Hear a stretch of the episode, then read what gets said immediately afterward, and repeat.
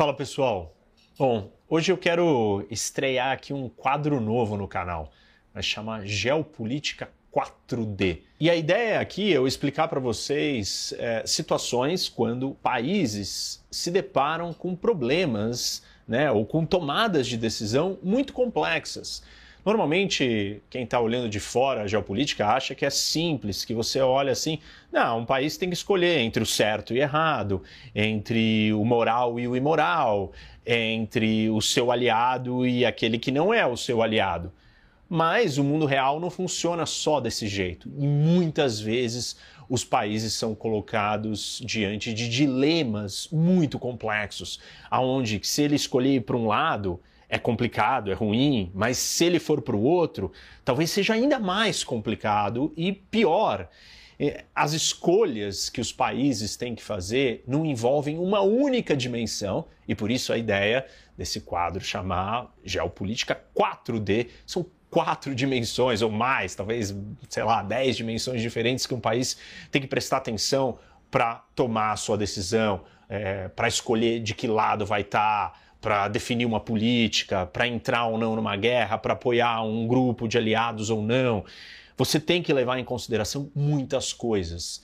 Existem vários cases que se repetem com vários países em situações diversas, seja num conflito armado, como o que eu quero contar hoje para vocês, ou situações diplomáticas ou econômicas. Não é muito simples a gente só olhar e falar assim: bom, o país tinha que escolher fazer aquilo, por que não fez aquilo? E aqui nesse quadro eu vou trazer sempre para vocês essas histórias ou esses exemplos reais de países que têm que lidar com muitos fatores e muitas variáveis juntas. Em estratégia militar, a gente diz que quando você oferece para o seu inimigo um dilema, você coloca ele numa situação difícil, por exatamente ser um dilema. Se você for para cá, é ruim, se você for para lá, pode ser pior ainda. É, criar dilemas para os outros é uma das premissas básicas da estratégia. Arrumar um problema para um país, problemas têm solução. Dilemas, é, mais complicado. É, não necessariamente as histórias que eu vou trazer aqui para vocês foram criadas por alguém, mas elas se colocam é, e se apresentam dessa maneira para o país que tem que tomar uma decisão difícil entre equilibrar os pratos entre a sua segurança, uma questão moral, é, um aliado, alguém que ele não pode incomodar. E na verdade, essa é a realpolitik, essa é a geopolítica mais complexa, mais profunda Acho que vocês vão gostar desse quadro. Hoje eu quero trazer então aqui para vocês é, uma dessas situações que está ocorrendo nesse momento com Israel e a guerra na Ucrânia. Israel está tendo que se equilibrar entre é, condenar a Rússia, é, ajudar a Ucrânia, manter boas relações com a Rússia, é, a questão judaica, moral, antissemitismo, Zelensky enfim, são muitas variáveis, são muitas dimensões diferentes que Israel tem que analisar para é, se equilibrar nesse jogo geopolítico. Bom, mas antes da gente começar, não se esqueçam do básico: dá like aqui nesse vídeo, seguir o canal, muita gente ainda não segue. Mais importante de todos, compartilhar com amigos e ativa o sininho também, que aí você recebe notificação toda vez que tem vídeo novo.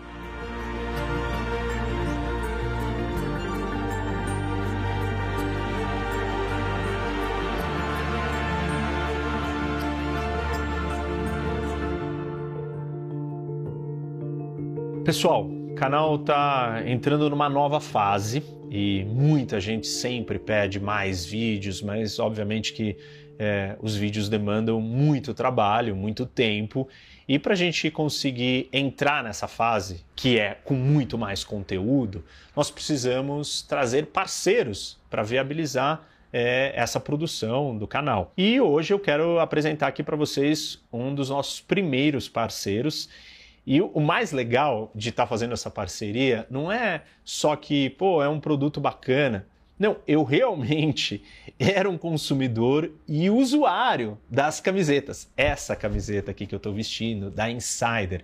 Eu já tinha as camisetas, já usava para treinar. É fantástico, eu estou muito contente de ter a Insider como um parceiro aqui no nosso canal. Essa daqui que eu estou usando é uma Tech T-shirt, né? Uma camiseta tecnológica. E ela particularmente tem uma característica que ela não precisa passar. E realmente, às vezes ela tá ali, as minhas estão ali jogadas, todas uh, uh, torcidas. Aí você pega, você fala assim, nossa, mas vai sair com isso daqui. E você veste e ela fica lisa, ela fica normal, assim, tipo, alinhada como essa que eu estou usando aqui. E agora a melhor parte, se vocês usarem o cupom, esse daqui que está aparecendo aqui, ROCK15, vocês vão ganhar 15% de desconto na loja da Insider em qualquer produto. Então corre lá, usa o cupom ROCK15 e compra pelo menos essa camiseta aqui que você vai, não vai se arrepender. Bom, pessoal, aqui está o link da loja da Insider, clica nele é, e aí usa o meu cupom ROCK15. Nós estamos no mês da Black Friday, então descontos grandes na loja em vários produtos e você usa o cupom do ROCK15, tem 15% de desconto também. Então vai lá, depois me conta se vocês gostaram. É, Tech T-shirts Quero saber o que vocês acharam. Então vamos lá. Expliquei, ou disse para vocês que eu quero falar da questão de Israel com a guerra da Ucrânia, né? E Israel tem uma dificuldade aqui de ter que agradar muitos lados, ou seja, levar em consideração muitas dimensões do que está acontecendo na guerra da Ucrânia. A primeira delas é a Rússia, a relação de Israel com a Rússia. Se Israel for lá e apoiar incondicionalmente a Ucrânia, e quando eu falo apoiar, não é só condenar o ataque russo, porque isso Israel já fez, mas, é, por exemplo, fornecer armas para a Ucrânia. Fornecer armas para a Ucrânia incomodaria a Rússia demais. E por que, que Israel está preocupada em não incomodar a Rússia? Não sei se vocês sabem ou se lembram, mas depois que nós tivemos a guerra civil na Síria, é, quem foi lá salvar o Assad, que é o regime que dominava a Síria e que deu início, não os protestos, mas a violência contra os manifestantes e tal, é, e que conduziu boa parte da guerra, tem sido o lado vencedor ou que tá, se manteve no poder, isso só aconteceu graças à ajuda da Rússia. Então, os russos estão presentes dentro da Síria. E isso é, salvou o Assad mas ao mesmo tempo trouxe uma relevância para a Rússia é, dentro de tudo que acontece na Síria. É, não é só é, os russos que estão na Síria, mas o Irã também está presente na Síria, porque o regime do Assad dependia em grande medida do apoio do Irã. E junto com o Irã, você tem uma conexão com o Hezbollah, que é uh, um grupo terrorista que está localizado no Líbano. Então, você tem é, dentro de, dessa história toda na Síria algo que afeta diretamente a segurança nacional de Israel. É, o Hezbollah é um dos grandes inimigos de Israel. É, vira e mexe, passa-se alguns anos, é, Israel e o Hezbollah entram em choque e em conflito. O Hezbollah é treinado, financiado pelo Irã e a, o ponto de conexão para o Irã vocês podem ver aqui no mapa, vocês conseguirem entender essa conexão do Irã até chegar no Hezbollah, que está no Líbano, passa primeiro pelo Iraque, onde o Irã tem uma grande influência depois da, da queda do, do Saddam Hussein, né, da invasão americana, é, depois pela Síria e da Síria para dentro do Líbano. Essa conexão cria um arco de influência iraniana.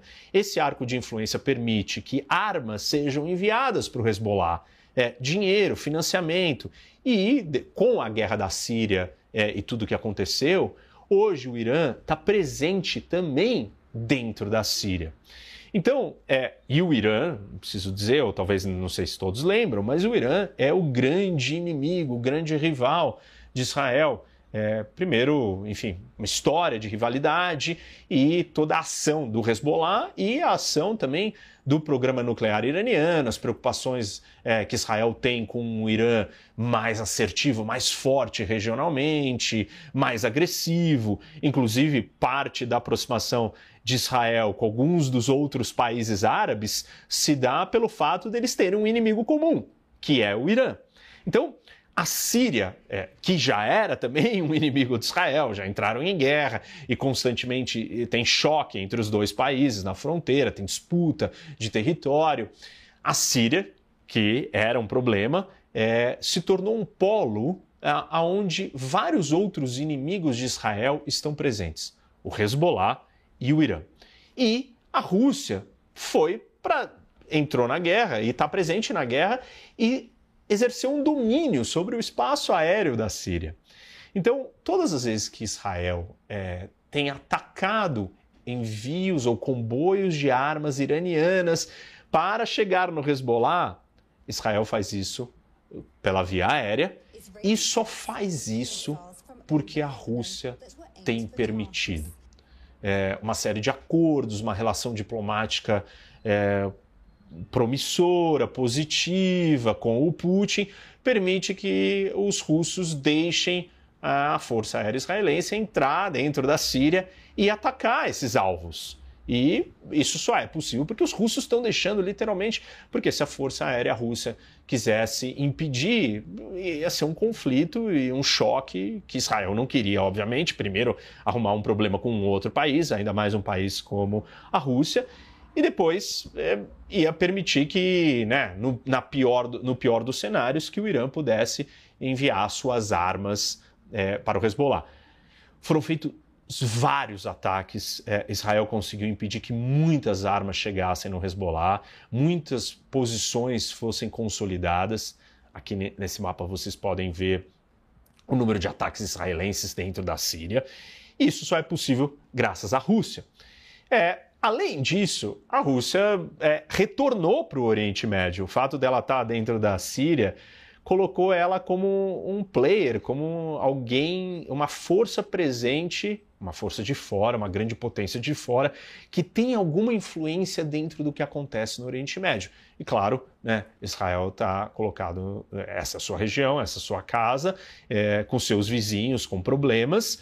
É importante, estratégico e necessário que você tenha é, a amizade, uma boa relação com os russos para evitar que a Rússia se posicione muito contra Israel dentro das diversas situações que Israel enfrenta ali com seus vizinhos. Então tá, vocês perceberam que para Israel não é simples tomar um lado e falar assim: devo condenar a Rússia, porque a relação com os russos é de extrema importância para a sobrevivência de Israel com um inimigo imediato que está tentando armar um braço dele na fronteira de Israel. Então, a prioridade é, da segurança de Israel é lidar com Hezbollah e com o Irã e com a Síria.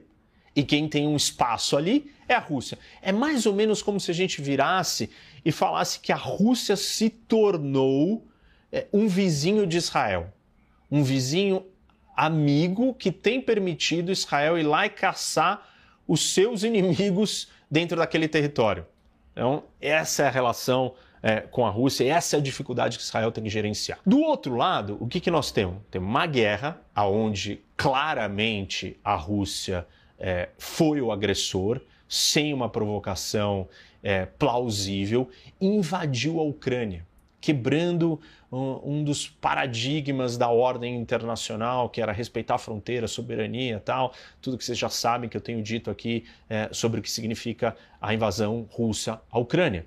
E, claro, isso por si só vai contra é, princípios básicos que Israel quer defender. Então, do ponto de vista é, das regras internacionais, e por Israel ser uma democracia, e, e, a Ucrânia estava num caminho de se tornar uma democracia e ser invadida é, por uma ditadura como a Rússia, isso é um problema. É, politicamente, Israel tem que tomar uma posição e tem que condenar. Israel condenou é, e criticou a invasão russa, mas não foi tão longe a, por exemplo, é, dar armas para a Ucrânia, que é uma coisa que a Ucrânia tem pedido. Que outros fatores fazem dessa situação ainda mais é, séria para Israel? Bom, um deles é que o Zelensky é judeu e ele é o presidente da Ucrânia. Isso coloca uma pressão em cima de Israel de defender o Zelensky e ajudá-lo. É, ainda mais porque existe um histórico dentro da Ucrânia de antissemitismo. É, foi ocupada pela União Soviética e houve perseguição aos judeus, foi ocupada pela Alemanha nazista, houve perseguição aos judeus, e dentro da Ucrânia também houve um, um histórico de antissemitismo muito perverso. É, a eleição de um primeiro é, presidente ucraniano judeu ela simboliza muita coisa nessa quebra da história do antissemitismo e Israel, então, é, tem uma posição, é, uma pressão para tomar uma posição mais contundente em relação a essa situação. E aí, nessa linha, nós temos um outro agravante. Porque, não sei se vocês lembram, no começo da guerra, o Putin virou e falou assim: que a razão que ele estava invadindo a Ucrânia era para derrubar um regime nazista. Ele estava indo na Ucrânia desnazificar. A narrativa que o Putin usou para justificar a, a invasão à Ucrânia está ligada com o nazismo, com o Holocausto, com a questão judaica. E isso coloca mais pressão e mais peso em cima de Israel, exatamente porque na verdade, essa guerra, ou a lógica que o Putin está vendendo da guerra, não é uma lógica qualquer, mas é uma lógica ligada ao assunto mais importante para os judeus e para Israel, que é, é o nazismo, ou desnazificação.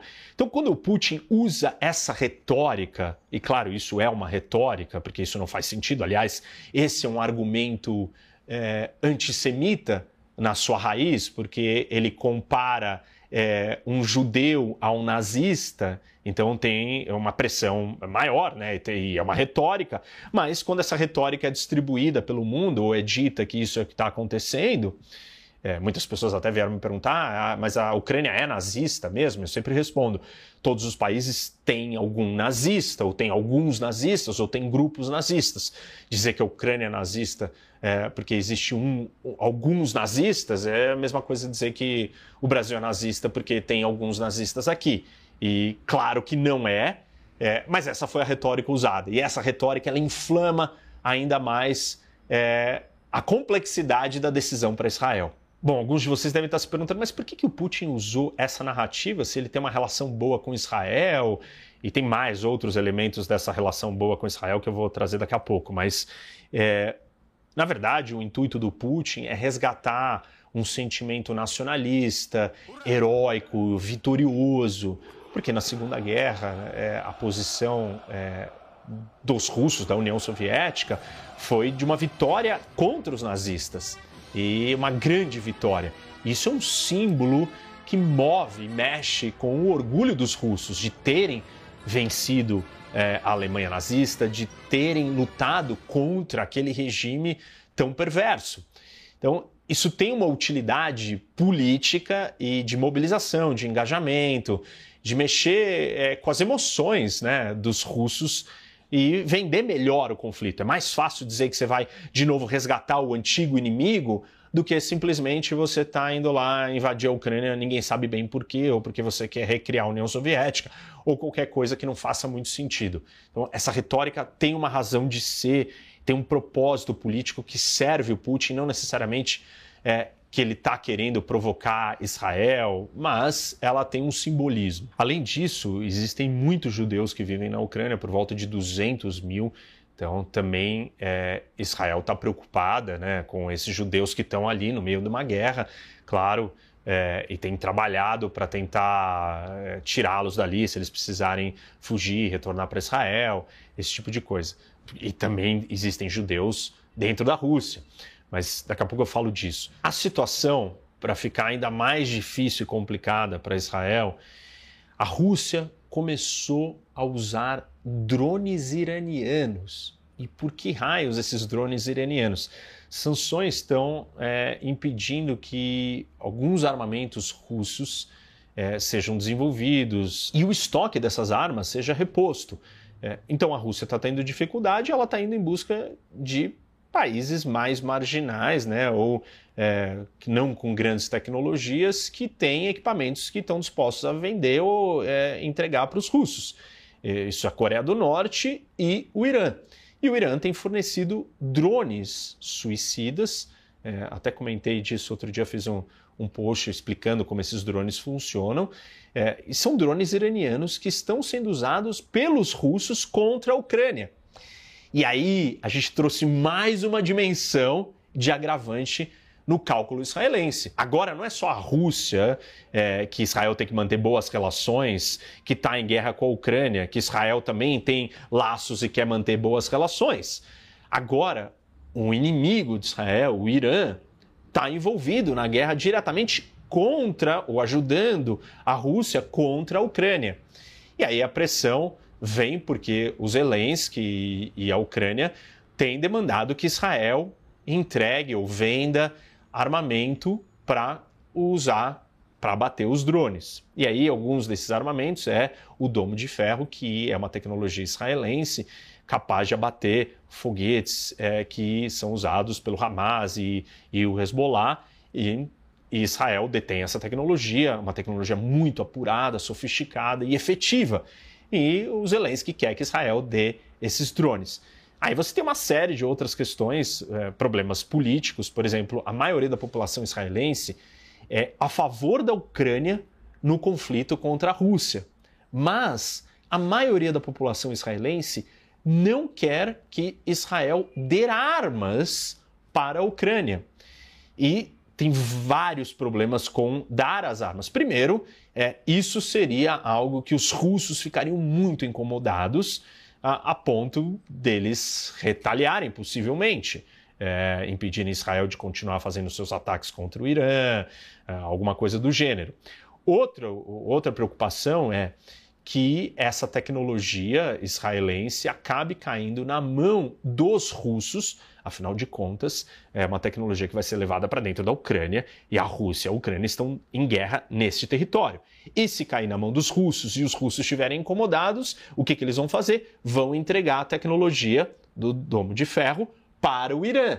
E aí sim Israel vai ter um problema, porque se o Irã tiver acesso a essa tecnologia, ele vai conseguir criar é, armas que vão driblar um dos grandes escudos, literalmente, de Israel contra é, o Hezbollah e o Hamas que usam primariamente foguetes para atacar Israel e o Domo de Ferro, o Iron Dome, tem salvado Israel o tempo inteiro porque é uma tecnologia muito sofisticada e que eles não têm acesso. Então tem uma preocupação é, real, tática, é, dessa arma cair na mão do inimigo, é, nesse, se Israel acabasse fornecendo. A resposta de Israel até o momento foi é, oferecer para os ucranianos a capacidade de localizar aonde esses drones estariam vindo.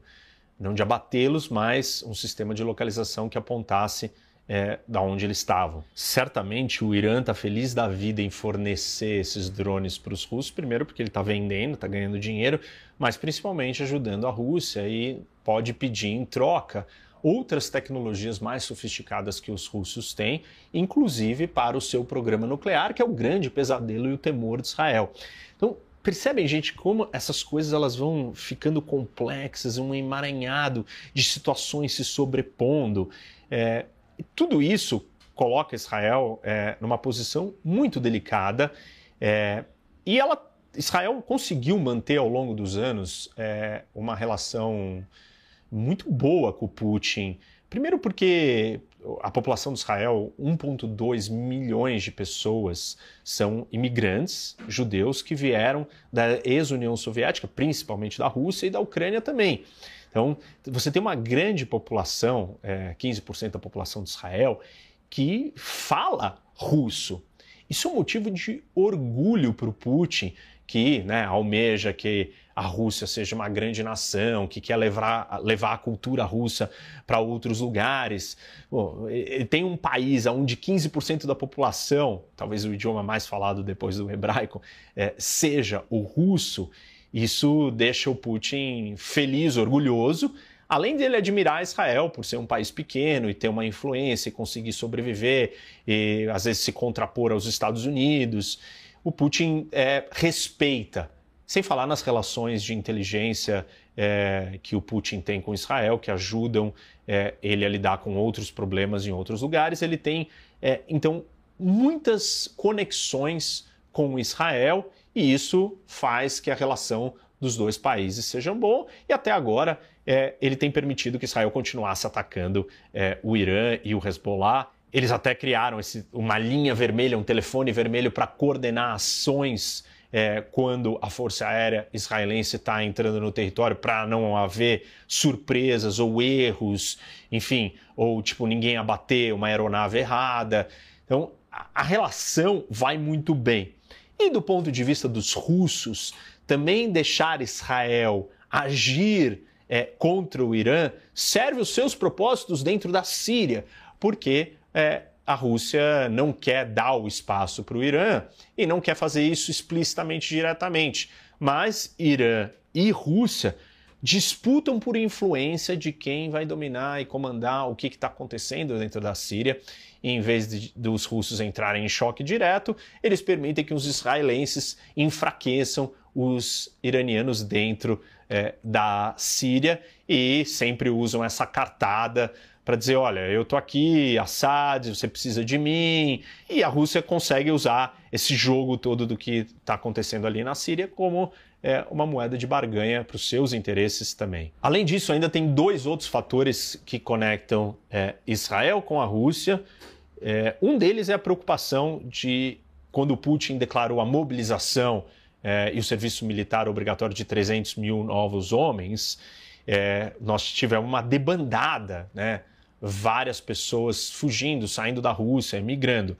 E Israel tem uma preocupação de que muitos desses que queiram migrar são judeus. E a preocupação, e um dos fundamentos, uma das bases da criação do Estado de Israel, é dar abrigo para os judeus que estão pelo mundo é, fugindo ou precisando de, de, enfim, de um lugar seguro que não serão perseguidos. E claro que isso depende da relação diplomática e política com a Rússia. Então, o, o, departamento em Israel que cuida dessa imigração está em contato com as autoridades russas, dizendo: olha, se os judeus quiserem sair daí, é, eu preciso que vocês nos ajudem a retirá-los, é, não criem problemas e permitam que eles possam sair da Rússia. Só que isso só é possível se a relação com o Putin se mantiver boa. Então, esse é um outro ponto de preocupação.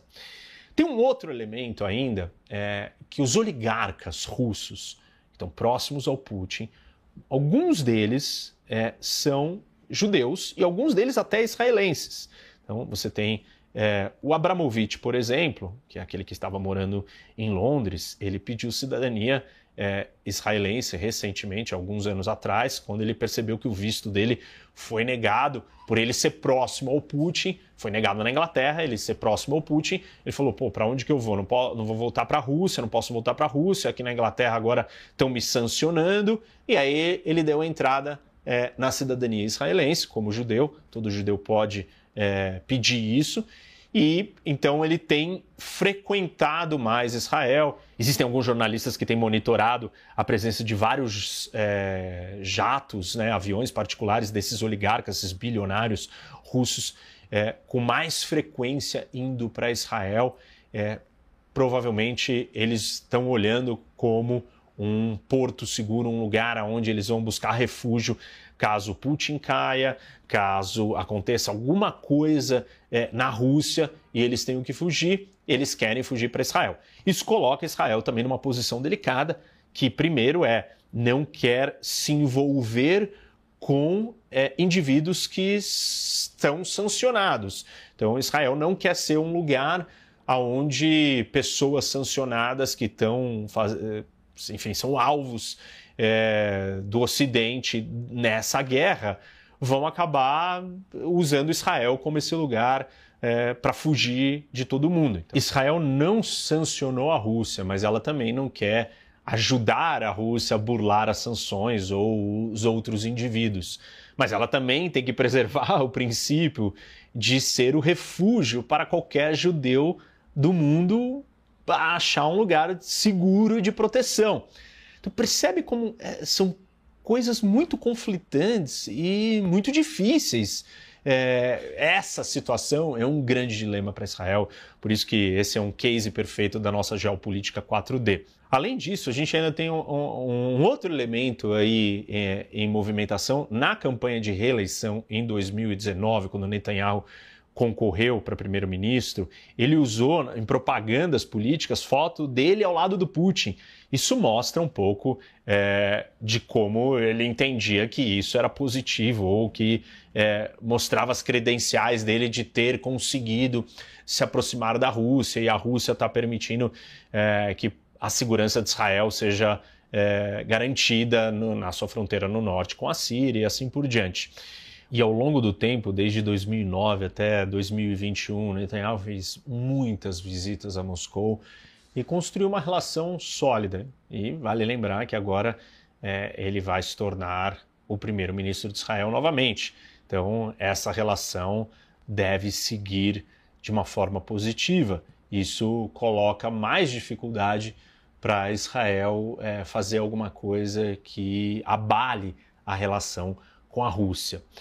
O que nós estamos lidando aqui é a realidade, gente. É, as considerações morais, éticas, o certo, nem sempre elas se sobrepõem às questões geopolíticas de sobrevivência básica. Porque, no caso de Israel, a, a questão moral mais importante é a sua própria sobrevivência. E a sua, sua própria sobrevivência depende de você gerenciar e conter um inimigo na sua fronteira. Um inimigo que, na verdade, hoje tem uma força tripla, porque a Síria do Assad eh, virou a Síria do Hezbollah, virou a Síria do Irã. Então, esses três, eh, esse trio juntos, é, faz a ameaça a Israel ser muito maior. E talvez o fiador ou o controlador da porta de acesso da Síria é a Rússia, que está num outro conflito com a Ucrânia, aonde tem todas essas considerações que eu trouxe aqui para vocês. Por isso que é, se chama geopolítica 4D. Não adianta você olhar só de um ponto de vista, de uma dimensão. Quando a gente trata de alguns assuntos em política internacional, você tem que considerar muitas variáveis, muitos fatores e muitas dimensões. Israel, é, nessa situação da guerra é, da Rússia com a Ucrânia, está colocada exatamente num jogo de xadrez de quatro dimensões, aonde tem que considerar a sua segurança, questões é, do antissemitismo, questões da Ucrânia, de democracia, da sua aliança com o Ocidente, se posicionar é, com a questão dos imigrantes judeus, dos judeus que estão dentro da Ucrânia, dos judeus que estão dentro da Rússia, dos judeus que migraram desses dois lugares e que estão dentro de Israel. É, enfim, são muitas variáveis. Eu acho que é, isso traz uma uma nova maneira de olhar para casos mais complexos da política internacional. Existem outros. A ideia aqui do quadro é sempre eu trazer algum outro país que esteja colocado diante desses dilemas com tantas variáveis. É, a gente tem que deixar os nossos, as nossas preferências políticas para entender uma situação com essa, como essa. Nós temos que olhar para a realidade como ela é. E o tomador de decisão em Israel, por exemplo, nesse caso que eu estou trazendo aqui para vocês, está é, tá numa situação difícil, complexa. E acho que esse é o exercício que eu quero trazer aqui para vocês. Se coloquem neste lugar. Imaginem então que vocês têm que gerenciar uma coisa como essa, uma realidade dessa, real, que isso é a vida real, né? Isso é a geopolítica real, não é simples e fácil. Ah, não, o meu amigo está desse lado, o meu inimigo está do outro, eu não tenho relações comerciais, eu não tenho relações é, estratégicas, eu não tenho necessidades de segurança, eu não tenho nada, eu simplesmente escolho com facilidade para onde eu vou. Não é assim que funciona, é, e essa é a ideia aqui, trazer essa clareza para vocês. Bom, espero que vocês tenham gostado desse quadro novo, Geopolítica 4D. Eu vou trazer ele com outros exemplos, não são, não acontecem toda hora. Então, é um quadro que vai aparecer mais esporadicamente, mas traz uma perspectiva diferente para a gente olhar para a geopolítica. Não esqueçam de dar like no vídeo, ligar o sininho para receber notificação quando tem vídeo novo, seguir o canal e o mais importante de todos, compartilhar para vir debater com o professor Paulo.